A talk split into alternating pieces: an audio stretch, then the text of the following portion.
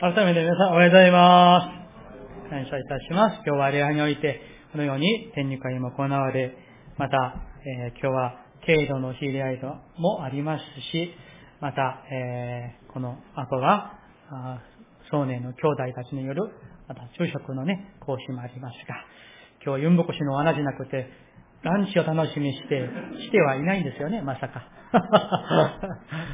では、えー周りの方と挨拶しましょうか。はい。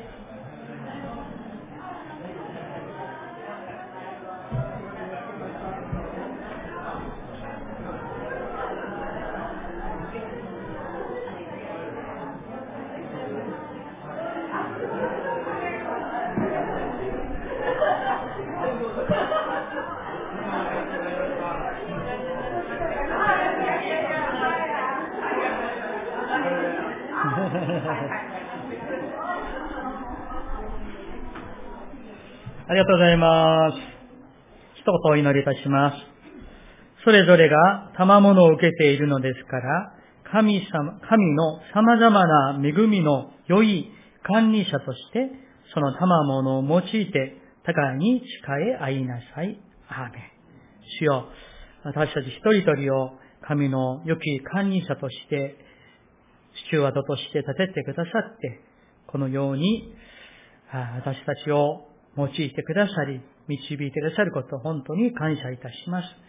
どうかしよう。この朝も神の御声をお聞きし、その御言葉によって、本当に私の心の目が開かれ、あなたを喜ばせる道を歩ませてくださいますように、一人一人に、どうか今日の命の言葉を主ご自身がお語りくださいますように、イエス様の皆によってお祈りいたします。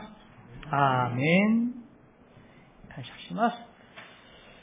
えーシリーズのメッセージ、神に祝福される人生の法則21の中で11回目になります。大体半分くらいまで来ています。今日はその中で、聖書的なスチュワードシップの法則、聖書的なスチュワードシップの法則についてお話をしたいと思います。皆さん、えー女性の方々の中で、あの、若い時の夢が、あの、飛行機の乗務員、えースチュワーデスになりたいなと思ったこともしありますか？ないですか？こんな方がいいんですけれども、今はそう言ってないんですけれども、以前は、この飛行機の女性乗務員をシュワーデスと言っていましたよね。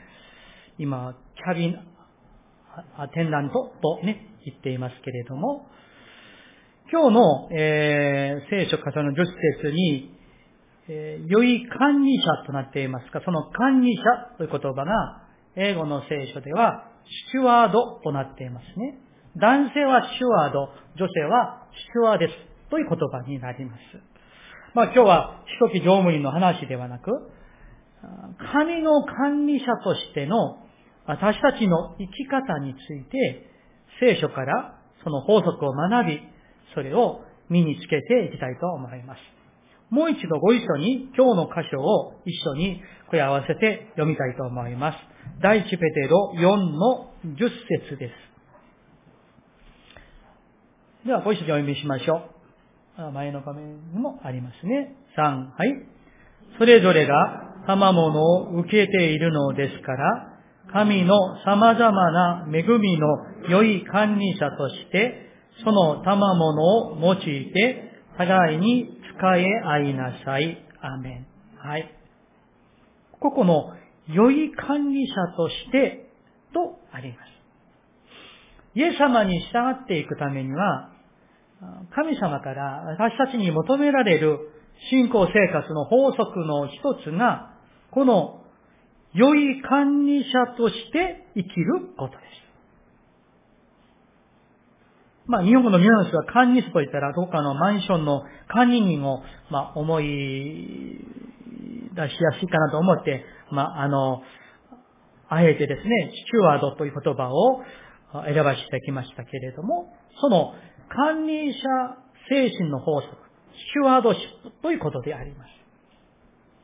つまり、神様が私たちみんな一人一人を私たちの人生の管理者、そして神様のしもべとしてのその管理者、主和道として召してくださったということなんです。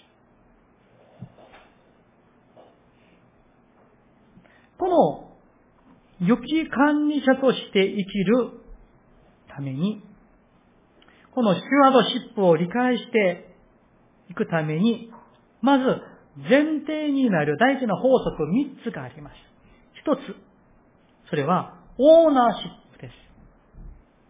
私たち一人というは、自分の人生の時間、あるいは金銭という財、あるいは賜物など、すべてのもののオーナーではないんです、私たちは。オーナーがいる。それ誰ですか？主なる神様であられるということです。神様がオーナーであって、従って私たちは、しもべ、管理者に過ぎないということであります。この認識を常に持ちながら生きていくことが本当に大事です。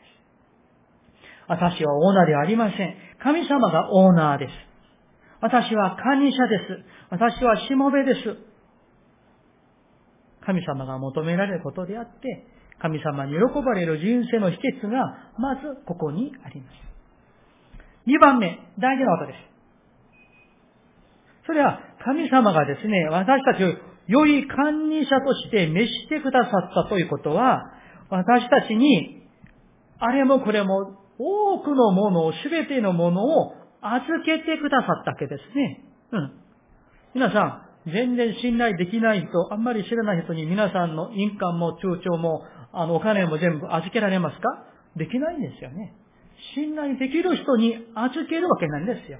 とすると、神様が私たちを本当に信頼してくださっているということです。これが第二の前提の大事なことです。すべては神様のものなのに、神様がオーナーなのに、ご自身の代わりに、私にあなたに、それらを任せてくださった。これをより管理しなさい、よく管理しなさいと任命してくださった。そこには信頼があったということなんです。皆さん、こういう考えをね、しますと、なんと感謝のことなんでしょうか。神様が私たちを信頼してくださる。忠実なスチュワードとして認めてくださって、こんなに多くのものを預けてくださっているということなんですね。3番目。他人のと比較しない。今あるものに感謝することが前提の3番目の大事なことです。神様から人生というこの時間、財、賜物などは、実は皆さん、みんなに同じものが与えられているわけではないんです。ある人には多く、ある人には少なく与えられている。それは差別ではない。神様のオーナーシップによる御心なのです。私たちは指導物であり、私たちにはわからない神の摂理、神の世界、神の御心があるということを、どうしたらいいですか？謙遜に受け止めて、今あるものに全ては恵みであることを感謝して、他人と比べないことなんです。あの人はあんな、あんな賜物があるのに、あの人は英語がペラペラなのに、あの人はあんな美人、美男なのに、あの人はあんな金持ちなのに、そういうふうに比べをしない。感謝する。これが大事な前提の三つの法則であります。では、神様は私たちにどんなものを預けてくださって、任せてくださって、よく管理するようにしてくださったんでしょうか今日は三つのことをお話ししたいと思います。まず第一は、時間の管理です。時間。人生というものですね。誰も自分の人生のオーナーではないんです。今まで歩んできた人生も、これから歩んでいく人生も、どれくらい残っているのか誰もわかりませんが、それは、この人生という時間は本当に感謝な、ある意味で預かり物なんですね。そして人生をどういうふうにそれを用いたのか。必ず決算、生産の時がみんなに来るということであります。ここで一箇所、聖書を一緒に開きたいと思います。エペソビトへの手紙5章15節16節です。新約聖書の379ページです。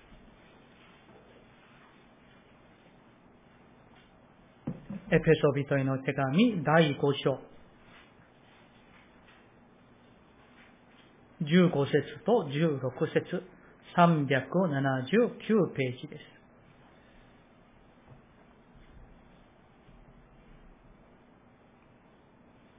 それでは15節私がお読みしますので、16節はみんなでご一緒に読みましょう。エペソビテの手紙第5章15節そういうわけですから、賢くない人のようにではなく、賢い人のように歩んでいるかどうか、よくよく注意し、機会を十分に活かして用いなさい。悪い時代だからです。ここにですね、賢い人のように歩んでいるかどうか、自分の人生を神の目に賢い人のように歩んでいるかどうか、よくよく注意しなさいと。そして、機会と、この機会は時間、タイム、まあそういう意味がありますけどね。その機会、チャンス、時間を十分に活かして用いなさい。なぜなら、悪い時代だからなんです。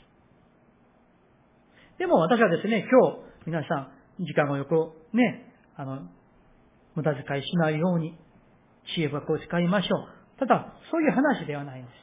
それ一般のセミナーにいても、いくらでもね、あの、聞ける話ですし、一般のね、書店にいたら本に書かれてお話です。そういう話ではない。人生という時間は神様から預けられたものであるならば、そのオーナーであられる神様の見心が何であるかをまず探り知ること、わきまえ知ることです。今日ね、ちょうど不思議に、ね、あの、うちの姉妹が若しの中に、ローマ書12章、2節をね、えお話をしてくださってびっくりしましたけれども、ここでこの、その話をしたいと思うんです。私はお読みしますので、皆さん、まあ、の、開くても開かなくてもいいです。ローマ人手紙12章。2節この世と調子を合わせてはいけません。いや、むしろ、神の御心は何か。皆さん、私の人生、この時間、1日20時間、1年365日というこの時間を使うにあたって、過ごすにあたって、神の御心が何か、すなわち何が良いことで、何が神に受け入れられ、何が完全であるかをわきまえ知るために、心一心によって自分を変えなさいとあります。皆さん、イエス様を信じるということは、ただ真面目な人になる、なりましょう。という話ではない。しかも、一日たくさん使っても、夜通し奉仕をしても、それが神の心にかなったものなのか、神に喜ばれることなのか、それをわきまえ知って、そのために自分の人生の時間というものを捧げる、投資するということなんです。そのための分野が4つあると思います。一つは神様のために。二つは自分のために。三つ目は隣人のために。四つ目は社会、この世界のため。その関係の中で私たちは生きているわけなんですよね。時代は悪いから、私たちが神に喜ばれるように生きることができないように、悪魔サタンは妨げるんですね。そして、消え去るもの、成功、お金、ただの富、世の中がの人々が言う幸福、そういったものに夢中させて、本来歩むべき神の御心を失わせてしまう。そんな悪い時代なんだから、機会を神のために、隣人の世界のために、福音選挙のために、愛の実践のために用いて歩みなさいという話であります。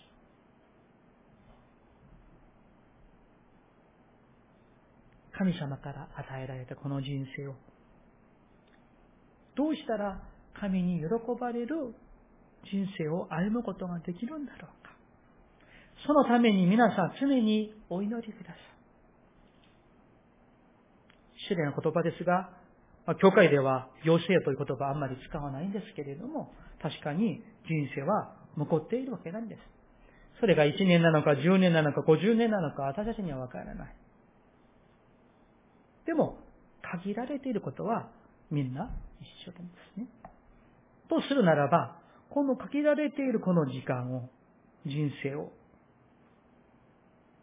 ただ、ただ自分のために、自分の欲を満たすために、それを用いるのではなく、神様から預けられた時間ですから、それを神のために用いさせてやること。福音をつけるために人生を用いることであります。それから自分自身の内面の霊の成熟、信仰成長のために祈り、聖書を読み、学び、集会に出席し、あるいは兄弟姉妹との交わりを持つ中で、神様から与えられている時間を神の御心通りに用いることであります。この次は、隣人、社会のために用いることであります。私がですね、あの、今の私の人生にはそれが、えー、できていないというか、大学生の時に一つ夢がありました。まあ、ビジョンというかですね、えー、雪がなかったのか、環境が整えなかったのかわかりませんけれども、うん、東南アジアかアフリカ、そういうところに、まあ、学校1年休んで、そういうところに行って、ボランティアでですね、えー、まあ、キリスト教の団体にね、入って、まあ、そういう、いろんな奉仕活動をね、えー、あの、NGO とかね、NPO 団体みたいにね、そういう、それで自分の一番若い時の、もう青春の黄金の時代の人生の一年、少なくともね、一年ぐらい、神様にお酒したいなと、若い時、20代の時ですよ。と思って祈ったことがあるんですよ。でもそれがね、まあできていないんですけどね。うん。天に行くまでには一度ね、それを忘れていただきたいなと思いますけど、家族がいるからほったらかして一人でアフリカに行くわけにもいけませんしね。まあでも、妻許してくれるかもしれない。自分の人生というものをね、ただ、まあ、もちろん、もちろん仕事をする、家庭を守る、家事をすることが、決してそれは入れない、悪いことではない。それをすべきですし、本当にね、あの、勤勉にすべきですけれども、人生を、さ、90年としましょう。90年のうちに、自分の人生を食べていくためにではなく、社会のため、世界のため、そこで神の国が来ますように、神のご心をね、それを満たすために、自分の人生を丸々お捧げできる。そういう生き方をしていただきたい。ということであります。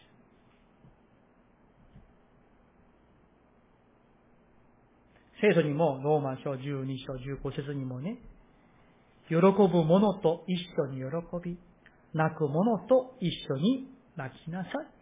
という言葉がありますね。こういうふうに主のため、教会のため、福音選挙のため、隣人のため、あるいは社会のために、自分の人生のこの時間を用いること。それを主が喜ばれるんです。そのため何か皆さん、夢を持って、ビジョンを持っていただきたいんですね。大きい二番として、何が預けられているんでしょうか私は何を良い管理者として、良い、ね、忠実なシュワードとして管理すべきでしょうか二番目は、財、金銭、お金のことです。この金銭というものは、主から預けられた預かり物なんですよね。改めてもう一度申しますが、オーナーシップを覚えながら生きることなんです。私たちは、主のものを管理する者、人です。とすれば、自分の1ヶ月の給料を、1年の収入を、このお金の元の主である神様の御心が何であるかをわきまえ知って、そして神様が私に何を求めておられるんだろうか、常に祈り、教えていただいて、そしてそれを実行する人が良き管理者なんです。それが忠実なシュワード、シュワーデスなんです。では、どのように活用したらいいんでしょうか？まず、金銭のオーナーは神様であって、自分は管理者であることを改めて覚えることです。そして、お金の使い方にあっても、そこで神の皆が崇められますように。神の英語が現れますようにという、いつもの信仰の姿勢を持って用いること。もちろんそこには神様への11献金や感謝献金、聖水献金などは、それはもう当たり前のことであって、言うまでもものであります。いつも、皆さん、今日も礼拝において皆さんが献金は神様にお酒すると思いますけれども、こういう信仰のお証なんですね。主よ。あなたが私の主です。私はしもべです。私は女ではありません。というような信仰の証なんですよ。献金は。ただ何かの募金をするわけではないんですよね。二番目、お金に執着するのではなく、それをよく管理して、神の御心の通りに用いることです。サタンは我々に万門信仰、お金を神にして、そのお金に執着させる。そして、神へ向けるべき心を奪われるんですよね。マタイの国章6章24節にイエス様はこういう見言葉を語られました。覚えてほしいんですが、私がお読みいたします。マタイ6の24節誰も二人の主人に仕えることはできません。一方を憎んで他方を愛したり、一方を重んじて他方を軽んじたりするからです。あなた方は、神にも使え、また富にも使えるということはできません。とあります。なぜなんでしょうか？神様が我々の主だからです。私の人生の主は神様お一人だけなんですよね。だから、神も主にする。お金も主にする。両方はできない。神に仕えているか、お金に仕えているか、どっちかになりますよ、という話でもなりますね。3番目。だからといってですね、私は今日みんな節約しましょう、無駄遣いはしません。そういう話ではないんです。お金をかけ集めたり、ただ節約するんじゃなくって、惜しみなく分け与えることがイエス様の御心なんです。旧約聖書信玄11章24節に、こういう見言葉があります。ばらまいてもなお富む人があり、正当な支払いを惜しんでも、かえって乏しくなるものがあります。皆さんどうですか？今まで皆さんの人生、いや、遠く行かなくても、今年1年、あるいは去年、この最近5年のうちに、皆さんは自分の収入から自分のお金からどれだけ多くの人々に分け与えていますか？どれだけ多くの人々に施していますか？あの人の働きの、あの二書の人々のように、ね、聖書的なシュワードシップの金銭管理は惜しみなく分け与えることです。ご存知のように、何か持っていくものは、天に行くものは誰もいない。裸で来て、裸で帰るわけなんです。あのヨブが告白したように、すべては主から与えられ、すべて主に帰るわけなんです。この法則を、この御言葉を悟って実行する者が幸いな人であります。イエス様をも言われました。金を地上に蓄えるのではなく、天に蓄えなさいと言われています。それは神のものだからなんです。教会の働きもそうなんです。教会がですね、いつも節約します。もちろんね、無駄遣いしてはいけないでしょう。ね。尊い献金だから。でも、神の国のために、もしそれを投資することがあるならば、もう、油断を持って、それを使うものも必要なんです。例えば、高価な、ね、ナルドの行為を注いだ、あのマリアのように、ね、主のために尊くそれを用いることです。三番目、大きい三番目。我々に与えられて、預けられているものは、賜物なんですね。賜物の管理で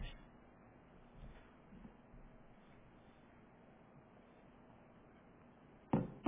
賜物という言葉の言語は、カリスマと言うんですね。それは、恵みという言葉の意味するカリスから由来した言葉です。だから、賜物は恵みなんですよね。私たちが、あの、まあ、あの、食べたいものを選ぶようにね、こう、A をチョイスして、B をチョイスして、自分が選んだわけではないんです。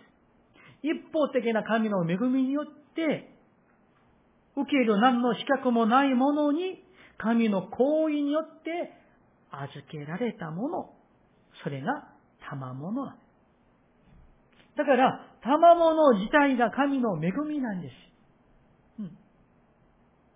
もう、全く何もなくっても私は神様に文句言えないんですよ。神様がね、手段だから。でも、ゼロではない。何かが与えられている。だから恵みである。だから感謝してるわけなんですよね。その賜物の管理が求められています。神の家のために、御国のために、隣人のために、この世界のために、自分の賜物を積極的に用いていただきたい。また、大事なのは、みんな誰にも、誰にでも賜物が与えられているということなんです。与えられていない人は一人もいません。皆さん。ある人には会計のお金の管理の賜物があります。私はとても苦手なんです。うん。でも幸いに妻はよくできています。ある人には園芸の賜物があります。私は夫婦にはないんですよ。ね。お花をもらってもすぐ死んで死んでしまう。うん。ある人には人のお話よく聞く賜物があります。ある人には整理制度の賜物があります。ある人は分かりやすく上手に教える賜物があります。ある人には外国語のね、英語とかね、そういうの、あの、賜物があります。またある人には、もう誰に会ってもですね、初めて会ったのにすぐもう親しくなる、そういった、まあ、神話欲と言いましょうか、そういう賜物があります。ある人は何かを、もう無から何かをもう開拓するね、もう切り開く、そういう賜物があるんです。みんなにあげます。皆さんお一人に何かの賜物が2個、2個、3個、必ず与えられているんです。その自分の賜物を知り、それを積極的に活用していただきたいです。それを活用する、用いる責任も私たちにあるんですよね。それを用いないのはある意味で怠惰であって、また偽りの謙遜でしかないんですね。皆さん、ご自分の賜物を主のために、教会のために、福音伝道のために、隣るために活用していただきたいんです。メッセージをやりたいと思いますが、今日のテーマは、クリスチャンの務め、スチュワードシップということですが、私たちはただ単に自分の務めに忠実でありましょうという話ではないです。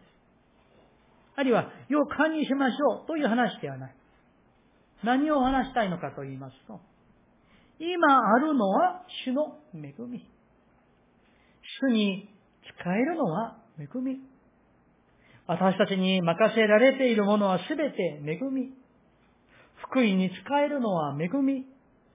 主にある労苦も恵み。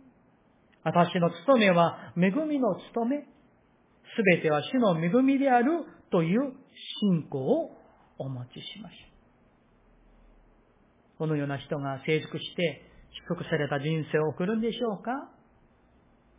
すべては主の恵みであり、主に信頼されて、こんなにも主から預けられているんだから、いつも感謝して、周りに感謝して、それを大名の主のために用いさせていただこうとして、実行し、従う人であります。難しいことではありません。このように、私たちは必ず、いずれか、イエス・キリストの前に果たされる日が来ます。